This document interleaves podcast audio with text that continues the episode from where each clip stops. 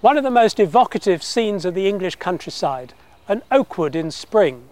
Not only is it very attractive with all the bluebells in full flower, but it has a kind of primeval feel about it. But I wonder really, how natural is it? I mean, one of the things that surprises me looking around is that all the oaks appear to be of an age. I can't see any dead and decaying trees. There are no giants of the forest lying dead on the ground, and neither can I see any young trees or saplings come to that. And that I think is surprising because if a woodland is a self-regenerating community, I would expect to see the next generation coming up. And indeed, the, this lack of regeneration is one of the things which has been worrying foresters quite a bit recently. And I think it would be interesting to explore that a little bit further.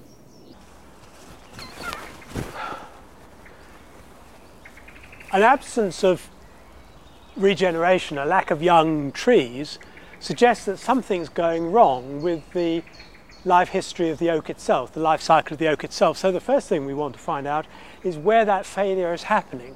And the first stage in the life cycle is the flowering. And so what I'm doing here is to see if I can find any oak flowers.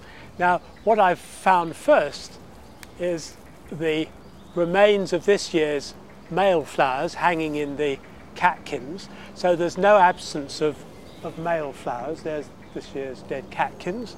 And so I need to find whether there are any female flowers for the pollen from the male catkins to fertilize. And for that I need to look at the tips of the shoots amongst the leaves. And yes, lo and behold, there is a nice spike of young oak female flowers which have been pollinated and already there and set to develop into acorns uh, during the summer. So we've got flowers. Do we have any acorns? Well, the next um, stage is to look for acorns, and of course, at this time of year, we're at the third week in May, there are no young acorns, so I have to look for last year's, last autumn's acorns amongst the leaf litter.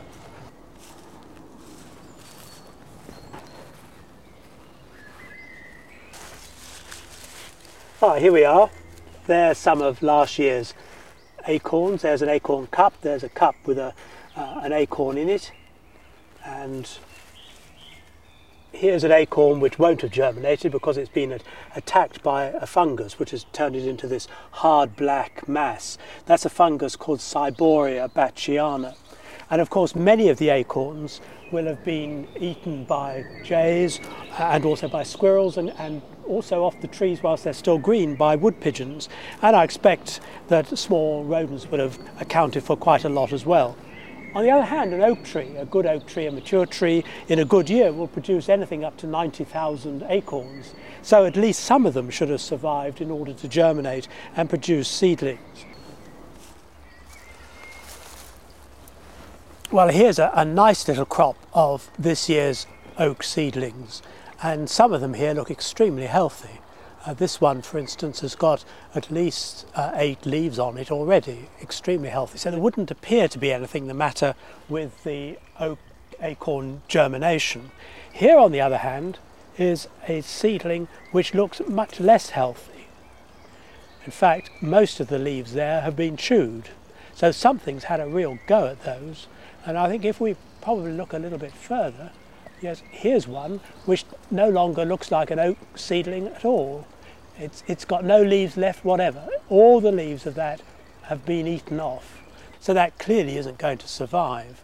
So where have all these caterpillars come from which appear to be defoliating the, these young seedlings? And I think the answer lies above my head because if we look above me, we're right underneath the canopy of this big oak the canopy of a tree is an extremely hazardous place for a young caterpillar. It can either get knocked off or blown off or washed off and within about a week's time I guess it'll be raining caterpillars down here and they will uh, have a go at, at all of these seedlings and there will be very few left uh, within a very short time. And looking around I can't see any young trees or young saplings so the answer to our problem seems to be here that the lack of regeneration in this wood is due to young caterpillars damaging the seedlings under the canopies of the trees. So an oak seedling is unlikely to survive if it germinates under the shadow of its own parent. To have any chance of survival, an acorn needs to germinate in a clearing. And clearings are formed where an old tree falls.